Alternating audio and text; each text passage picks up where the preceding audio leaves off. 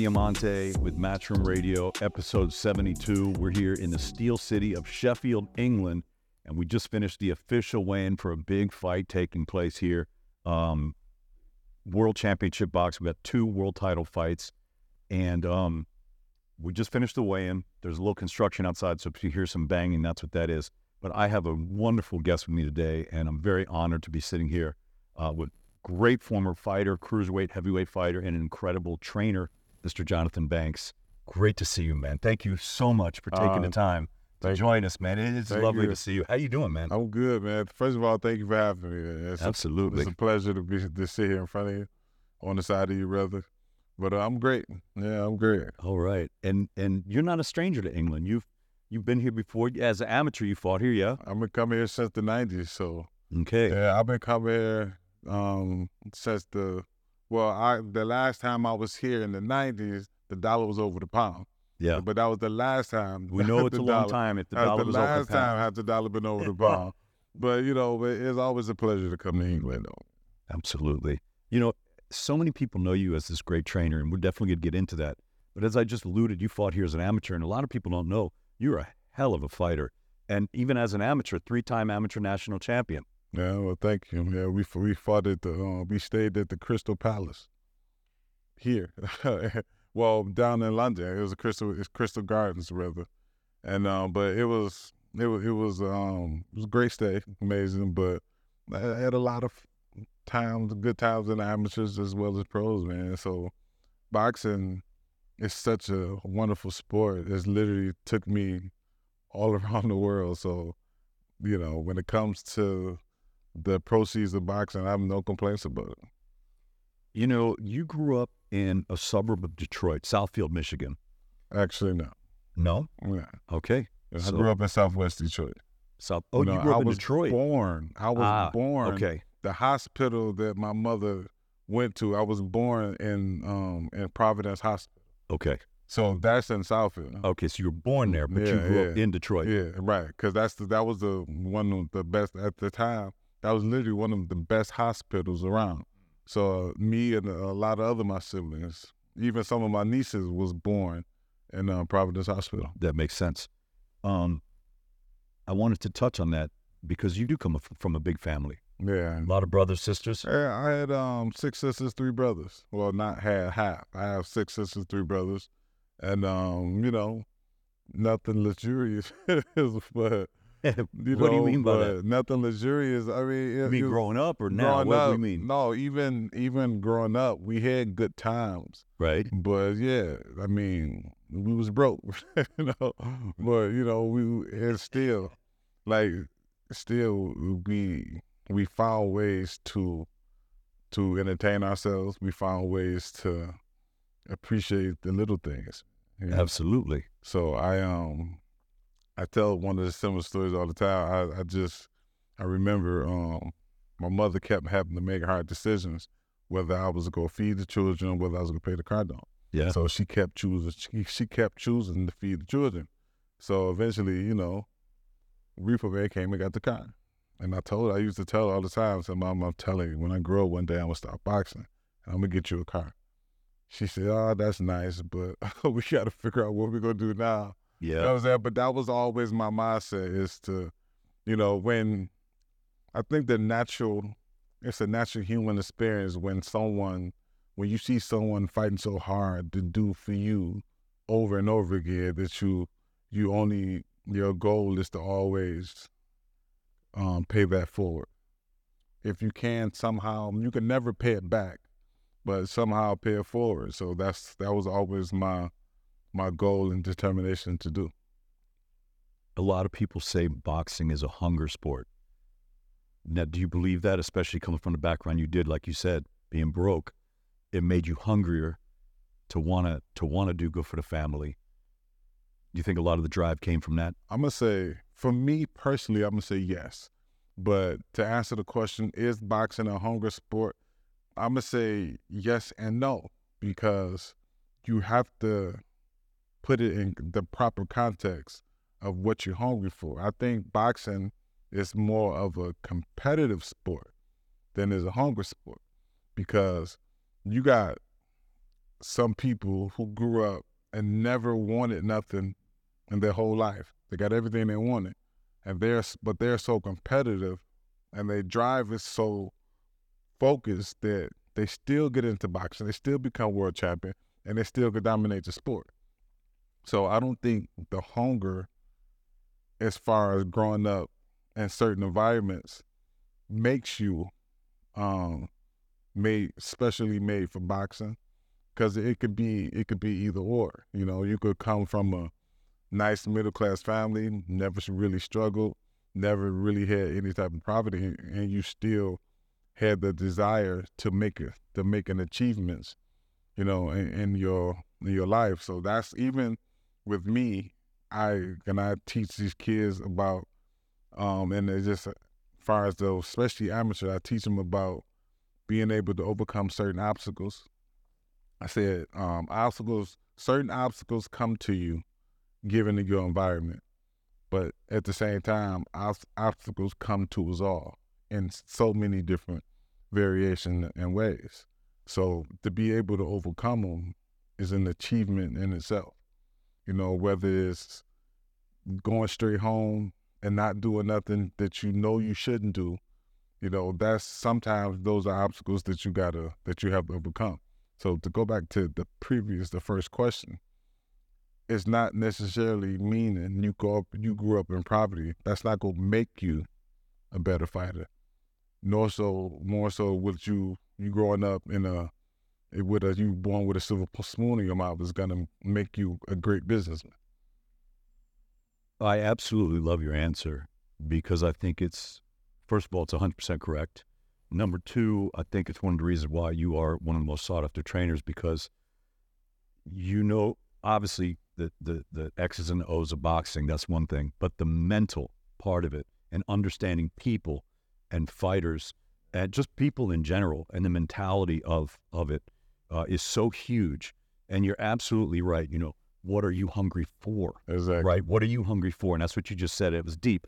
And and I absolutely agree with you because there's some guys that whether they grow up uh, poor or not, uh, uh, money wise, they might have the skill, but they don't have that hunger to be great. And it is a competitive sport. You need to impose your will on another man or an, an, a woman opposing on a woman, as in this weekend with Cecilia Brækhus exactly. versus Terri Harper. Exactly. Right. So um, I, I absolutely love what you said. I think you're absolutely right. Now, a lot of people, because you're a big guy, right? And you fought uh, cruiser, you fought heavyweight, but you didn't grow up like that. You was you were small and you were skinny, right?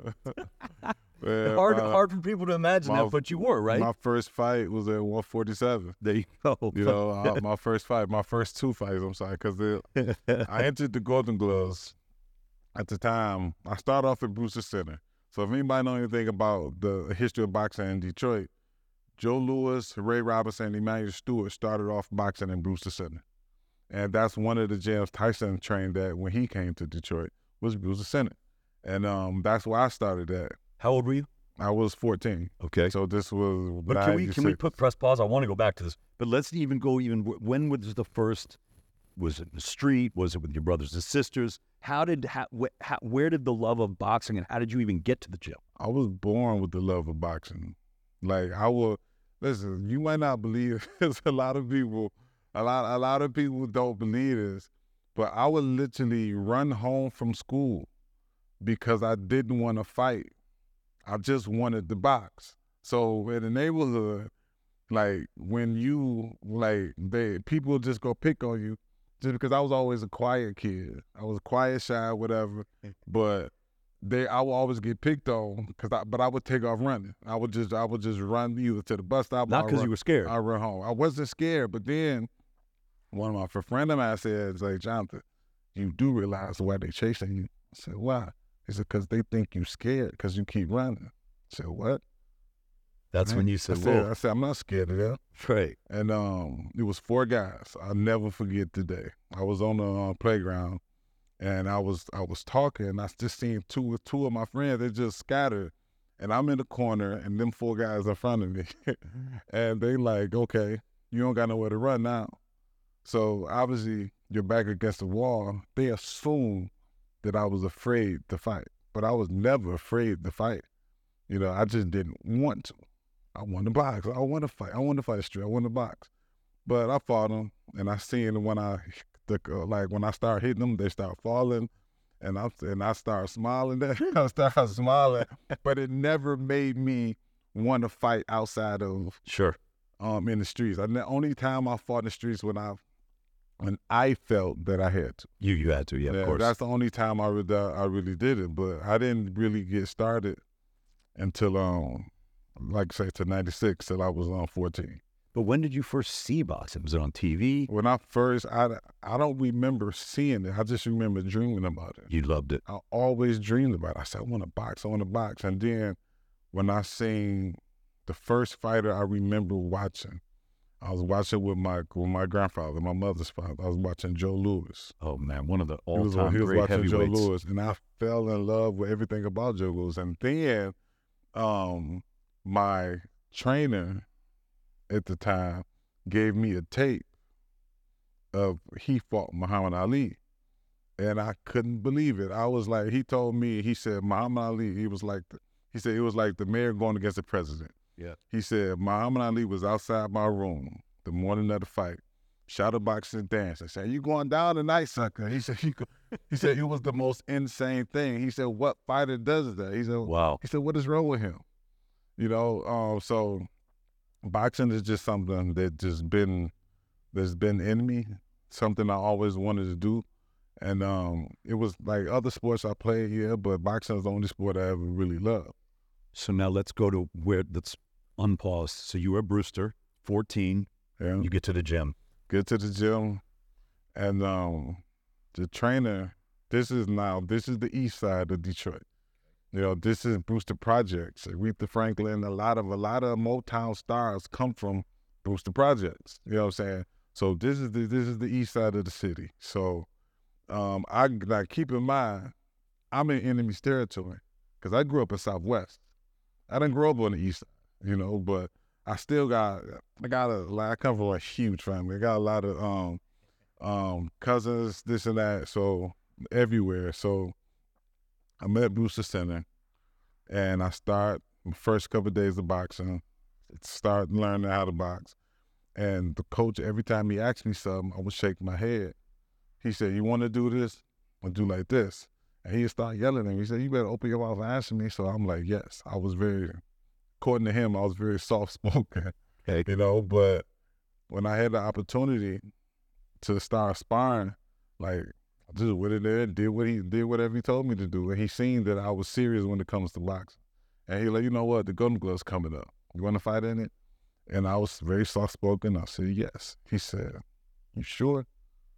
You sure you want to fight the Golden Gloves?" I'm, I'm like, "Yeah." So at the time, the Golden Gloves was a huge tournament. Sure. They would have a show every weekend. Prestigious too. Yeah, they have a show every weekend. The Detroit Golden Gloves was huge. They have a show. They had four shows. Show every weekend. The last two shows would be the semifinals and the finals. So, um, and that's what I fought. I ended up getting the they whatever. I ended up fighting the last two shows, and um, that's how I ended up winning the Golden Gloves. I was two and zero. With, I was two and zero with two knockouts. You know, so I was when I the first fight, I was when we had to go across to Canada, and um, I think the third round I ended up knocking the dude out. And the second fight for the championship, I think the second round or something, I ended up knocking the dude out. So I was 2 and 0. And Emanuel asked, like, who was that welterweight? Who was that 147 kid that won the Golden Gloves? And that's when I first met Emanuel. And that took me to my next question. I was gonna say, when did you first yeah, meet that's when I first. Steward? That's when I first Rest in met Emanuel. peace. Yeah, rest in peace. That's when I first met Emanuel Steward, and um, it's just been, it it was like a, it was like it wasn't like a roller coaster ride, but it was it was like one of those just one of those good times because I was going down the Kronk for sparring. I wasn't a part of Kronk yet, but about a year later, I ended up joining Emanuel's Emanuel's amateur program down at Kronk, and um, that's when that's when every I just started. I was around him more, um, and everything just started flowing together. It was like um, to me, it was like a dream come true, you know, because when I first went down to Kronk, I was still fourteen, and I got my first black eye from um, Tommy Hearn. I used to tell him. I, I, I was talking to him a couple of months ago, and I was telling him. I always tell him the same story. As the time what you talking about? You my man. You gave me my first black eye. I got home. My mama tried to put ice on and said, "Mama, please don't touch this." Tommy gave this to me. Tommy gave this to me. He said, "You, you supposed to wear that around?" It's I said, badge "Yeah, of I'm gonna honor. wear it around." That's a badge of I honor. said he just he only thing he did was use this jab. the hitman. Oh my goodness! But it was it was a um, for me, it was always, no matter what you did, it was always higher you wanted to go because the people around you there was achieving stuff. Yes. You know, people like Tommy Hearns, people like Milton McCrory. Lennox you Lewis. know, Lennox Lewis. Um, you know, even um, uh, there's so many. of Michael Moorer. So many of them that was down there in Detroit. Um, that was that was fighting, winning titles. That you know, it was always. There's always it was had a sense of achievement and you guys time. just spurred each other on. Yes, everybody that came, all the kids that came down to that gym had a sense of urgency that wanted to achieve something. They say, you know, how, how long it take? I'm gonna be out here because if they did it, you know, I can do it. You know, so that was the um the beauty of what um Emanuel Steward was able to create. The legend, the legend is that the original Kronk they had they it was hot as as the Dickens in there. It was always hot. No matter never- what, winter Summer, winter, spring, fall. It didn't was matter. hot. 110 degrees, easy. 110 degrees easy every single day. Get you comfortable and that uncomfortable. is that you got like it got to the point where everybody was comfortable being uncomfortable and like you couldn't take nobody nowhere and just force them to be uncomfortable because they were so comfortable with the uncomfort but that was more so for me how that translated to a lot of things in life it just forced you to be to be able to perform under That's right. the- under pressure because whether it's whether you a child taking a test in school, so you so you got to focus, you got to blot out everything and focus. That's what you had to do in that gym. You had to forget about the heat and focus on your your um your your motive, your goals and stuff. So that's that was to me, that was the beauty about being able to be in that gym. So me personally, I will forever be fortunate to be able to say that I was able to be in that gym and I was a part of um, the program that Emanuel Stu was able to do. Well, it's such an important part for boxing, and even now because the coaching tree continues.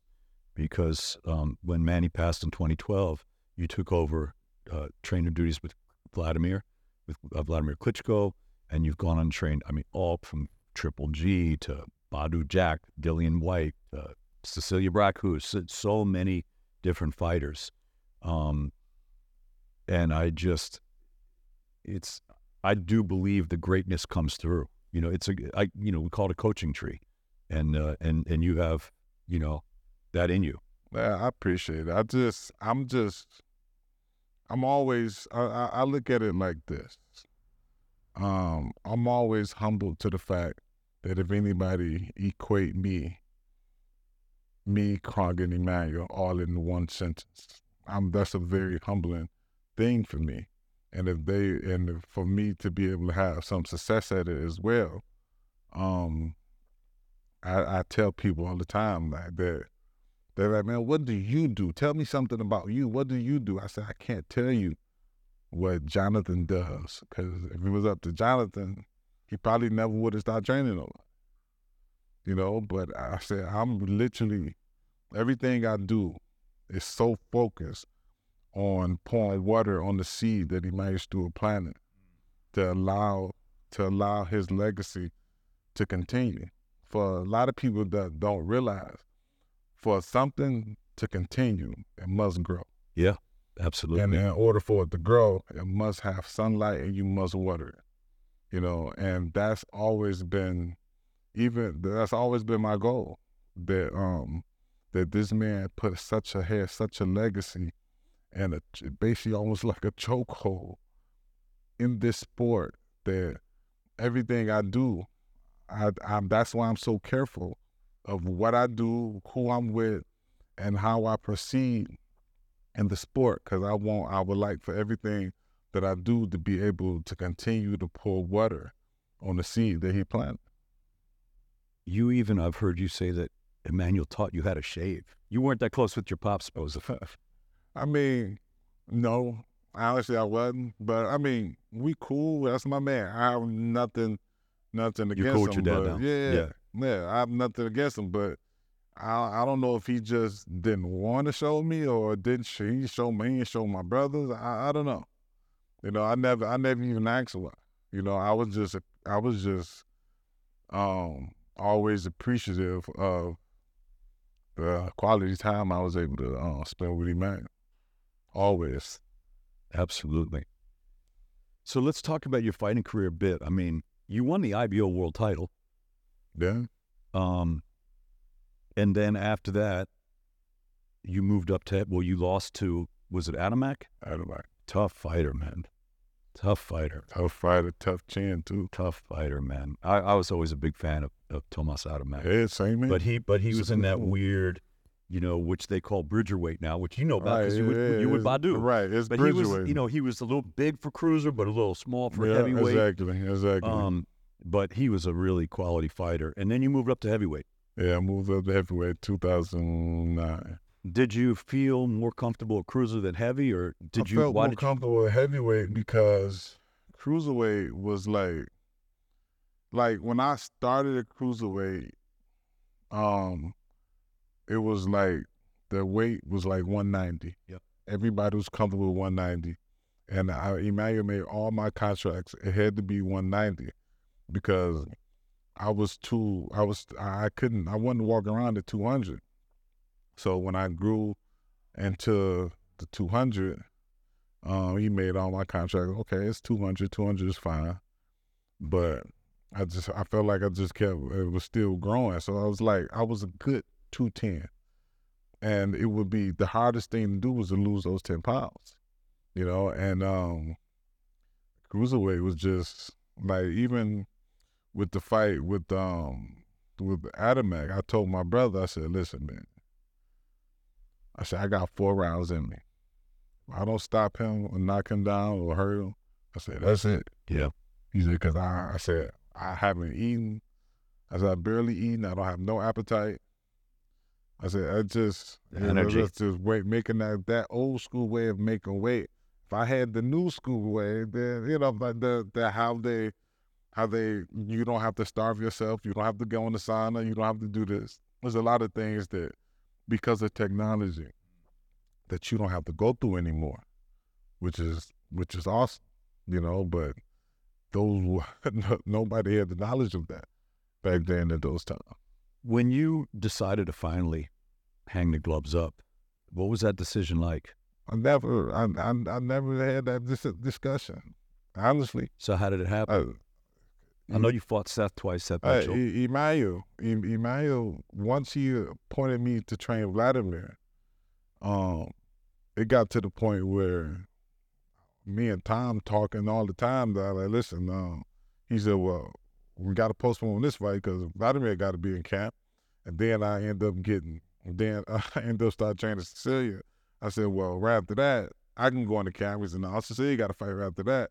Then I had Dillian Whyte. I had them three all to, at the same time.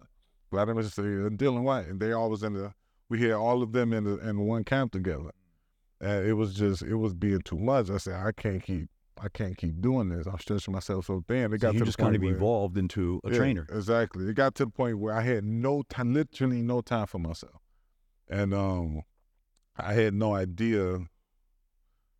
I was always thinking why Emanuel wrap his hands, why Emanuel wrap his hands, and I found out the hard way because after all this time, heavy heavy men punching on your hands, then I'm going to fight. As soon as I throw a punch, now my hands starting to hurt, and they starting to be hurt faster because, and it, they their hands wasn't hurt because they wasn't fighting at the time. Mm. You know, I'm still trying to knock somebody out, and you know, my hands is not holding up like they need to be because I'm not doing the necessary things I should do to keep strengthening them. But I didn't know I should have done it. You know, so um, I just said, you know what? Right now, I think this gonna be a short while. I'm gonna train Wladimir, and I'm gonna train these fighters. And once they finish, then once once go I get a lead weight, That was the once I get a little room, then I go back because I, I, still I still got some unfinished business. I, I still got, some, you know, that's what I will always say to myself. But the longer I went without fighting, the more fighters started approaching me. So I'm like, you know, this may be what I'm meant to do because I'm able to, I'm able to basically get a hold to a lot more people. I'm able to be around a lot of a lot of amateur boxers, a lot of kids, and it's it's really it's really a, a meaningful thing to be able to um, give somebody opportunity to to not. It's not boxing is just the stage, but I use it as the stage because that's the stage I'm on. I use it as the I use that to be able to get the kids in the door and teach discipline and teach um basically self control life skills, that. life skills. And those are both of those are life skills. And how to conduct yourself like a man, exactly. which is what you do. Exactly. In and out of the ring. And then that's the goal. So, like right now, my foundation, Johnathon Banks Foundation, in the process, we already have the property in the process of we want to build a community center in the city of Detroit.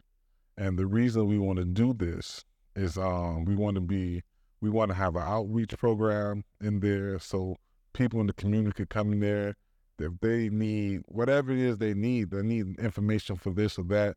I think that'd be important. And also, um, the goal is to partner up with the um, police athletic league because I personally want to strengthen the the relationships with the police in the inner city because when I first my first run in with the cops was was horrible.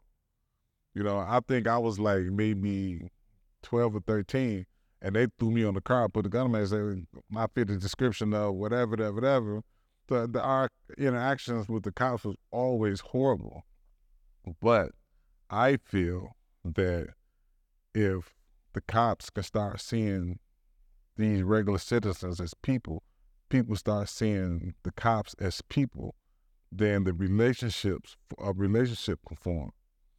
You know, if you in the gym with somebody you see all the time, then you see him on the side of the road. You will stop and say, hey, hey, you need some help. You know, it's a relationship um start to form when you start familiarize yourself with each other. But the first time and the only time you see somebody is in the when the in the time of crisis. You only know them in a crisis moment. You don't know them for nothing else. All they are to you is crisis people. You don't know for nothing else. You don't know them as a they can be a helping hand. You are speaking such truth, Johnathon, and what you're saying it couldn't be closer to the truth. I mean, I've seen it a lot in Brooklyn, and a lot of the the police officers they, they're not from the neighborhood, and so they don't know the people in the neighborhood. They only know them, like you said, in crisis or in trouble, and when something happens, they're quick to, you know, Of course. And um, and I don't blame them because they're they're they're trying to come back to their families. They just and they have a hard job. That's what I'm saying. But most, but, most but when you, have guys like that. Teddy yeah. Atlas and Patty Russo with the New York City Cops and Kids, where the police are training kids, they're making great champions out of there, and it's a community thing, and guys start to they start to know each and have regular interactions it's just much better for both parties. I agree. And you are just nail on the head. I love that. I think that's wonderful. I, I 100% agree. So that's great. You know, it, there's something that um you said, and uh, I, I don't think you were the first to say it, and I, it's something I say all the time, not necessarily about boxing, although just throughout life, but um, talking about a rhythm of things. And um, I guess what Sugar Ray Robinson said there's a rhythm to it, something like that. And you like to say there's a rhythm to the fighting. And how do you, when you get different, first of all, how do you choose a fighter to take on? Okay, maybe not amateur; those are you know local guys. But let's say a a, a high level professional comes to you, or or even not a high level professional, but someone that wants you, they want you to train them. How do you decide to take on a fighter and how do you try to instill your rhythm or understand their rhythm and get it in tune? Um i put it like this is i'm i'm if somebody contacts me then they pretty much sure that if, if they contact me then they are pretty much sure I'm the guy they want already. Do you So, uh, because otherwise, there's so many other people out there that they don't they don't have to call. I look at myself as little me. They don't have to call little me. Okay. You know, they can call anybody. So if they contact me and want to have a conversation with me about training them, the first thing to do, uh, even for me, this is how I was taught. The first thing to do is first let's have a conversation. Let's let's find out what exactly do you want. You know what what is your expectations of this? What what do you want? Oh, I just want to work out to see if we got the same rhythm. I said, well, in that process, um, I can I can basically do my thing according to what I see, right? Oh yeah, yeah, yeah. As long as I can do that, we golden, you know, because obviously I already studied the person. I see exactly I see exactly where they can improve at and stuff like that. So and and that's the that's the process we take and we take it from there. And the goal is um I see already by looking at the footage if I can what I can do to jail with the with the fighter. And as soon as I as soon as we get in the ring, it's gonna it's usually not it never uh, it never not happened like I thought it was gonna happen. And I, I always jail with the fighter exactly how I thought I was gonna jail with him because I already seen what I need to do, you know. And um, some of them be like, "Man, listen, all that movement not necessary." I said, "Okay." I said, "Just," I said, "Just go with me for a minute. Just try it." And once they see the benefit of it, now that that's when they start biting into it and saying, "You know what? Yeah, let's do more of this. Let's do this. I want to do this. I want to do that." And because it like, it's like a um, it's like a um, it's like a child.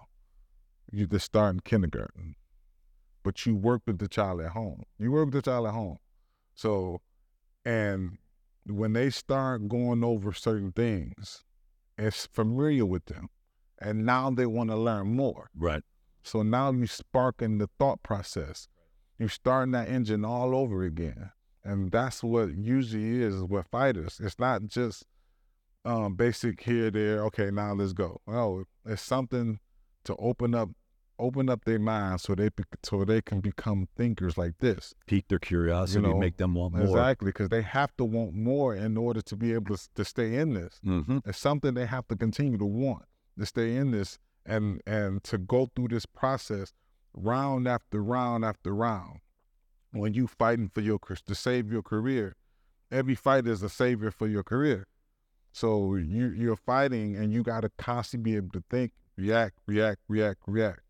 So that's part of the um for me that's part of the process of that rhythm because when you start moving, your mind start going, and as you start, uh, your mind start going, um, you start coming up with things. You start accepting things. You start just going along with certain things, and it makes you it makes you a better student.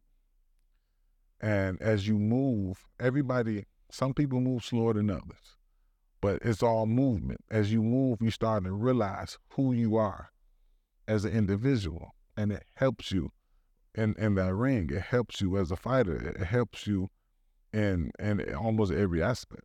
Do you find that you learn also from your students? I learn every every day. Every day for me, my goal is to learn something. And he might, the lady might still always say it. I learn a lot from my fighters. That's what he always say, and it's true. If you if you really pay attention, because it's another human, you learn a lot from other. Everybody reaction is not the same, but that don't make their reaction wrong because it's different than yours. Everybody, everyone has a different reaction, you know, and if being taught right, um, one one action can go into another. If being if being taught the right way, and that's what that's the beauty of um of this sport and why I love it. So Do you find it hard because you've had quite a lot of fighters that have obviously been with other trainers and legendary trainers? Do you find it hard to take on a fighter after that, or not so much? The easiest It- does it does it- does it pose more of a challenge? uh, the easiest fighter that I trained was Wladimir, because I already knew. Hold, hold on. So just so you know, this is the third Klitschko brother. This right. Johnathon JB is known as the Exactly. third Klitschko brother right here. So right. Yeah, Wladimir was the easiest because I was like, I was right there when Emanuel was working with him. Right. So you know, um, It was right. It was, it right, was he, seamless. he had already Yeah. bought into sure. And Emanuel's not going to ask anyone to just help him with right. he he already bought into the rhythm, Right. the the punches and all this other stuff. He already bought into it. So that was the easiest thing to do. But every uh, other fighters get getting them to move more is almost as like you know. It's, I'm not gonna say it's, it was like pulling teeth, but it came more so through conversation. That look, we got to talk about this. Um, this is what I think. This is here. This is there. You know, and uh, I I remember um, again going back to Wladimir. I used to um send him different different fights. He said, uh, he said, why you want me to put my hands like this because this and that, and I would show him examples that um that I already knew to show him because he the things that me and managed, the lady managed to talked about. So um, I would send him video footage of different fighters that from a different era that, that did certain things, that did one or two things similar, that how I wanted things to go. And he said, "Oh, you know what? I get it." He said, "Why? Why man never showed me this? I need to see more of this." I'm like, "Oh, you know, okay." I said, "I don't know why. Maybe maybe he told you you just didn't hear. Maybe he did. I don't know. You know." So just things like that, but being able to connect with a fighter and if that fighter believes in you, then it's amazing the work that you, you can put together and get out what you can get out of the fighter. Like this, um, even going back to like who I'm dealing with now, Cecilia. Me and Cecilia had a lot of success together. You know, she was um undisputed welterweight champion for the long for the longest time. She um she was the first to ever do it, and then she left, and she ended up losing two fights. And um, me and Tom had a conversation. He called Tom me. Loeffler, by the way, Tom who he's talking about. And big shout out to Tom Loeffler, Yeah. who's right off camera Right. right here. we had a conversation. He asked me, "Will I be interested in training her again?" And um, I said the interest is there, but I would need to talk to her because um, I just needed that conversation with her to see where her head was at. Are you just looking for payback, or do you really want to get back? Do you really want to win? Right. You know what I'm saying? If you now, if you just looking for payback, I'm not the right one for you. Sure. But if you're looking to get back, if you're looking to get back something that you may have lost or may have not had, then we could talk about this. And she she wanted to. She said, "JB, look." She looked at me. And said, "I want to get back. I want to. I want to win. I want to get back to winning. I want to get back to this and that." She said all the right things that I, that I was looking for. You know, it's not just the, with the conversation; it's the way she looked and the way she positioned herself. I, I look at everything. Body language tells me everything. You know, it tells me more than the, it tells me more than what your mouth is gonna tell me. You know, so I, I look at every little thing, and because all of it matters. It all matters. And, and like you said, the mouth can say one thing, but the ring is the ring of truth. So you can't lie in a boxing ring. That's why I love the sport. It's the know? truth, sir. I tell It's it's everybody. it's all you know. Every you- fighter can say in the press conference, "This is the best camp of my career." Exactly. We're gonna find out. Yeah, even gonna- if it is the best camp of your career, if Yeah. you can't perform, then there's a problem. If We're gonna find out. If you if you a liar, you if you are a liar, and you say, "Oh, you will see, you will see how ferocious I am when the bell ring." If you don't show, if that lion don't show up, that's the true song. You, you're not that. You're gonna find it out in the ring. And um, you know, Cecilia, like you said, she took many years to collect those belts and become undisputed at, at welterweight. Um, changed the game in her home of Norway. Um, and now she's fighting Terri Harper, who also has, uh, you know, real reason to to want to do it. She holds the the WBA. The, it's the vacant WBO. This is a big fight for both women. This is a fight that was supposed to happen before. Um, so now it is. So how do you feel? Do you? I mean, obviously Cecilia's a little bit older. Um, you know, there's a great adage that you know, great fighters can always come back for that for that one great performance. Do you think it's that, or do you think she's really still on the level? I just think she's still hungry, and I think skill wise, I believe she's better. I believe she's better, and um, than Harper, and um, along with the, her skill set, her mindset, and the fact that she's really hungry to be back, um, having the titles around her waist, because this is the longest in her career since she first turned pro that she walked to the ring without a title. Yeah. You know, she's used to once once you get a title, you get a you get addicted to it. You get used to it. You get immune to having titles. you know, you get immune to it. And when you don't have them no more, it's not the same. So it it, it re it re urges you almost to want to go, to want that feeling again. And um that's what she has. She has the feeling of wanting to um she wants she wants her titles back. She feels she was born to be a champion and, you know, she wanted to get her titles. And as long as she keep that that mindset versus that skill set, I think she'd be okay. Well, it's a fight I can't wait to see, and I'm glad that they they made it. Same here. I'm glad that they made it for, for both women. I think both women really fancy this fight. Yeah, of course. I think Terri Harper is going to pull out everything she can to win this fight. Of course. You know, but um, unfortunately, I, I don't think it's just going to be enough. Do you know Stefy at all, her trainer, Stefy Bull? Um, I don't know. Um, so I can't say uh, I do. I don't. I don't know. Um, but uh, I don't. Again, I don't see um, I I see Terri giving everything she can, and I think by the fifth round, she she's gonna she's gonna hear the words. All right, listen, we need every round. You got to do something. You gotta you got to go over there and hit it hard as you can, or this and that. But I think she would be. Um, I believe she would be out out skilled and possibly outclassed. It's another thing I love about you. Just, you know, first of all, I think as a fighter, you're a very technical fighter, very good fighter. But like, and you have plenty of knockouts. Well, I think you're 19 knockouts or something like that.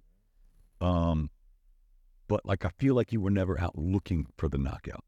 And as a trainer, you're not teaching them to go knock people out. You're teaching them to box, to win rounds. And if it comes, then you put it on them. I mean, the the goal, the goal. I think the best way to finish a fight is always to knock your opponent out because you just don't know. Because some can't leave it to the judges. Some some like boxing is such a beautiful sport, but everybody say this this is the common denominator. No matter what rules meeting you go to, what commission you talk to, everybody say, "Oh, we use the ten point must system." So my question is, you got a ten point must system, so there is no theory and judging fights. It's all about your feeling. And when you go off feelings, that's when you got something that's messed up.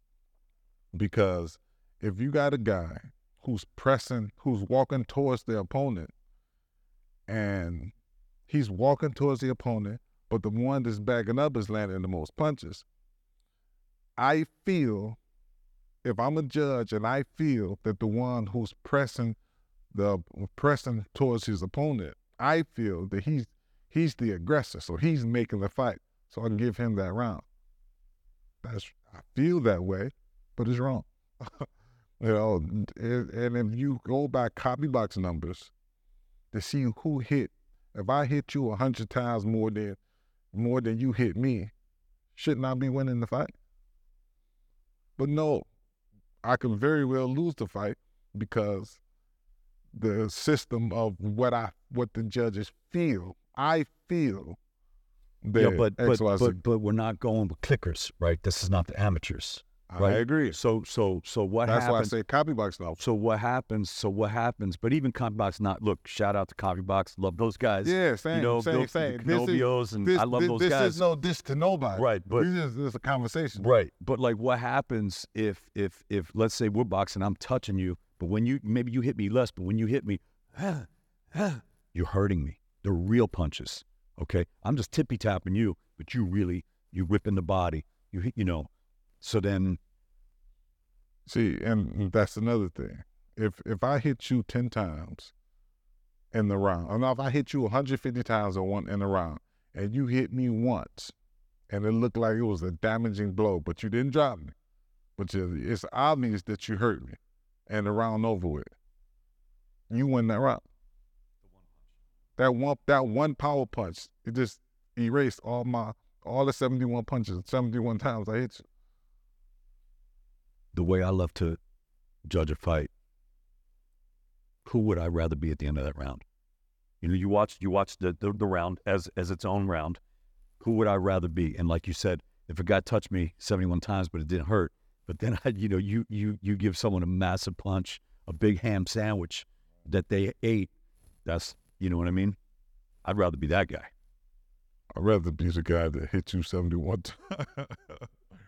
I mean, I, I, I don't, I couldn't put myself in that. I never thought of. I mean, it's a little bit of, like a, that. Of, I never, of a big juxtaposition. I never tried but... to put myself in that, in that, in that, in that scenario or in that position. But I'm just like usually, if you got a guy, if you land three power shots every round, and you hit me, let's say you hit me ten times, and out of the ten, three was power shots, and I hit you thirty times None of them was power shots. You know, nine times out of the ten, you'd be in the league. I think it depends a lot on there's different numbers and also the level of hurt. And it also depends on the opinions of the, at, at judges. Correct. You know, so that's one I of the say, things, man. Man, that's look, why I say there's there's no there's no written rule but listen, it. Listen, man. I know you probably like other sports too, like me. I love course, I love all I kinds love of sports. sports okay, man. so let's talk about NFL. Let's talk about NBA. Every play you could have holding, right? let's say it's the end of the game and you have a superstar in the NBA driving the paint, it, you can call a foul on, and, and, so this is, it's it can there's a subject subjectivity to it in in the major league now they've changed it with the the strike zone, right? But but but blue calling you know, and and this is part of the, what I used to love about baseball is the catcher calling a game and a pitcher throwing a game where he's trying to guy push a guy off the plate so that he could throw a, a, a pitch that maybe he's he's he's painting he's painting the zone, you know, and and so there is that subjectivity to it. Um, but in boxing, unfortunately, sometimes we've seen some some terrible decisions that are just you know you don't have to be a, a master right, I mean, boxing scientist to to see who wins some of these fights. What makes it different to me because these are these are one on one competitive competitive sports. And I think boxing is the only sport that you don't have to have a background in it to um to commission it or judge it. And I think that's the that's the biggest issue. And uh, again, I said it once, I said it in the beginning. I'm not calling out no commission or no judges. Of course, of course you know not. What I'm saying? Of course this not. Is just, this is just conversation. But at the same time, when you go to when you go to anything else on a on a professional level of a sport, you know, most people have to have some type of background to get this particular job. But the sport we love don't you don't need a background. And it is the sport we love. Um, and we don't throw the baby out with the bathwater. It's not a perfect sport. There's a lot of there's a lot of problems with the sport, but at the same time, at the end of the day, uh, we love the fights and I mean we love it. We love the fights. We love the sport. Like even the bad decisions. At some point, uh, part of us love the bad decisions because if we didn't love it, yeah, we wouldn't deal that. with it. No I don't more. know about that. You know what I'm saying? A part, a part of uh, it's subconsciously. You know what I'm saying? If it go I hate on, it. If Honestly, it, I if hate it. It, it, it hurts way, me. It hurts my heart. We we we kind of we kind of, but we still accept it because it's inside the sport we love. You know. So if if if if you got if you got um a person that you love and inside her insides is is hurt, you still love her and you just got to get her better. Well, you know but like you said, you, you got to get her better. You still want to try to. You right, might love her, but saying. you want to try you to make still, her better. Right. You still want to make her better. A dialogue and, like this and is. that's what this conversation is. Correct. That's only. That's the only purpose of this conversation. Exactly. And and as a trainer, and as a trainer or as a fighter, you can only control what you can control. 100%. You can't control judges or this or that. So you that's why it comes down to train to to winning each round, doing the best you can, and like you said, don't leave it to to the judges. The best way to end a fight, of course, is a knockout. But the best way to get a knockout is not to go in looking for a knockout, right? Because you do that going looking for Uh, you, know, go you reach, they teach. yeah. You Yeah. reach, they teach. So you you want to go in with the fundamentals, box again, technical background like you have, and then set it up, let it come. Uh, I mean, that's the most important. I mean, uh, some people, some people have the ability to be able to to strategize and go get a knockout, but if for them to be able to strategize and go get it, it goes into another technical side that you have to know what to do to go to be able to go get it. You want it, but you don't wing for it every single time. You don't you don't let the crowd know that oh this is what I'm trying to do. I'm winging, I'm winging, I'm winging it because nine out of ten you probably won't get it. Yeah. So it looks like our producer Scott is off camera, freaking out. He always does this every episode, and I love to see the guy sweat. He, he wants he wants that we we gotta start You gotta wrap it up. we gotta start wrapping it up. But before we do, um, we do this uh, thing called fan questions. Would you be okay to answer some fan questions? Listen, I have no issue. All right, great. Let me let me see what we got. I just flew in from Romania, and I have not seen this, so I don't know what they are. Well, that's you and me both. I was just saying to you. I haven't seen it either yet, but you have to answer them. I just have to read right. All right, let's see. No, you don't have to do anything you don't want to do. All right, here, fan questions. Marcus Harrison asks, "You boxed Andre Ward in the amateurs. Just how good was he back then?" Um, yeah, Andre Ward was good. Just as good as he is now. He, I mean, he got better over time, obviously, you know. But um, he was he was always a good fighter. There's, I mean, Andre Ward. For I love Andre Ward. Huge fan Same of here, his. same here. I was always been a huge fan of his. He, to me, he was that guy that that took what you did well and took it away from you. You know, he he was able to disarm fighters. I agree. Did he do that to you? I agree. Um, I don't think so. Tell us about I that mean, fight. What I, happened? I don't. I don't think so. do you remember where the fight was? Uh, Colorado Springs was Oh, in the there you USA. go. Um, Yeah. USA um, Yeah. national. yeah, the Nationals. You know, it was in USA Nationals, and um, um, we just. I mean, the thing about it, it, was- it was, I thought it was closer than what it was, but they only gave me like one point for the whole for the whole fight. But, um, you know, I thought it was a good fight. You know, but at the same time, um, Andre Ward is definitely Andre Ward. He's a heck, he's a heck of a boxer. Man, he also has such a great boxing mind. I loved his commentary with ESPN, Yeah, he's and very he's he's I- very he's he's very intelligent. he really is. really really intuitive when it comes to boxing. he really is. I've always been uh, like I said, I've always been a fan of Andre Ward. Me too. And shout out to Andre, and I hope he lands in a, another great commentating position. 'cause I I'm sure love, he will. I love hearing what he has to say. Yeah, I'm sure he will. Okay. Uh, Peter P asks if there's just one bit of Manny Steward advice that lives on and still rings true to this day, what would it be? Um, get the win. Fix all the rest of the stuff later. Get the win. I mean, it's just it's it's so so. I mean, it's so many things that he said to live true, you know, to this day. But the main thing is, you know, he said, "Listen, you get the win. Whatever you, whatever complaint you have, fix it next time. The whole most important part is getting the win."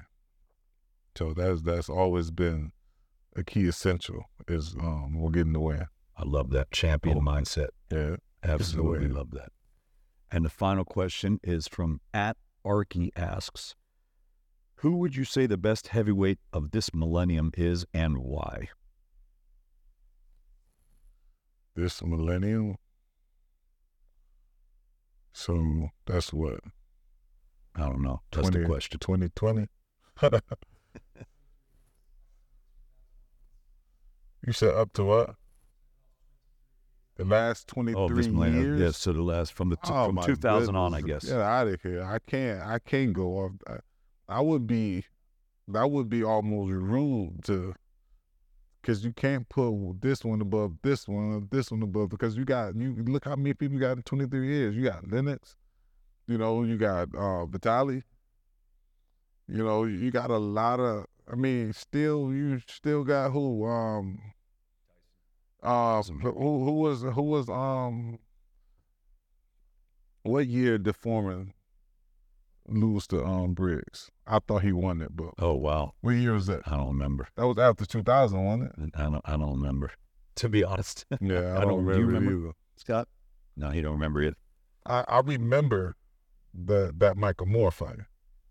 Yeah, well, You know what I'm saying? Of I remember. I remember fight. watching that fight. So that was after 2000. So it's too many. It's too many to choose from. What do you think about right now? Who's is the best of the, pile right, right, now, the the the absolute best. You you can't you can't start stacking them without having Tyson Fury leading the charge. Simply because he defeated everyone he faced. He's still champion. He overcome. He he overcame that knockdown in the last round with with Wilder, which I don't know how he got up from that. You know, so you have to give Tyson Tyson have to be Tyson Fury have to be able to lead the charge as the heavyweight like right now be- because of his resume, and he's still undefeated. And I think he's the only outside of Usyk, but he's only he's the only Tyson Fury is the only reigning champion that's undefeated, and the heavyweight division well, Usyk's outside. under- that's what I'm saying. Usyk- outside of Usyk, Ah, outside of Usyk, yeah. because Usyk just got there. Yep. You know, he just got heavyweight champion, but outside of Usyk, Tyson Fury is the only reigning heavyweight champion that's undefeated. So, But it is frustrating, right? When when because in the heavyweight division, in any division, you know, and we we, we saw with the four kings, certain guys can beat certain guys, but that guy can't beat that guy. So just because you beat him doesn't mean you can be, you know, and that's what makes it so great. It's the mixing and matching of these fighters that makes it so intriguing, that is true. and that's why it's so important that these fights happen for the sport that we love, Yeah, for the sport that we for, love. for us and for the fans. yeah. And um, I just want to say, Johnathon, it is such an honor to sit with you, man. I've known you for a lot of years. Yes, exactly. and and it's just um man you, you uh-huh. you're a great dude man I remember when you were small time. yeah i still am small we just no, you not. listen man not. You big time now. yeah you definitely. but big you are time. too baby you are You know, too you definitely big. time. You can go in and, and, and say what you are. I want this. I want that. I want that. And back then, you was just happy to be in the building. So, but it's is is is the beauty of it is, we was able to see each other grow. Yeah. And that's that's the best thing that you can do is if when you're around people and you steady see them grow. You know, it's a, um that's one of the most beautiful things about life. i agree with you and i'm and i'm so proud of you man and, Same and here. i'm, I I'm thank glad you. to be able to call you a appreciate it. friend and i appreciate Thank it you. and ladies and gentlemen out there this weekend sheffield england um, two world title fights obviously uh, terri harper versus cecilia brækhus and uh, wood versus warrington which is going to be just a, a, a tear up um, episode 72 this is a wrap with the great johnathon banks. Uh, matchroom radio with david diamante. We'll see you next time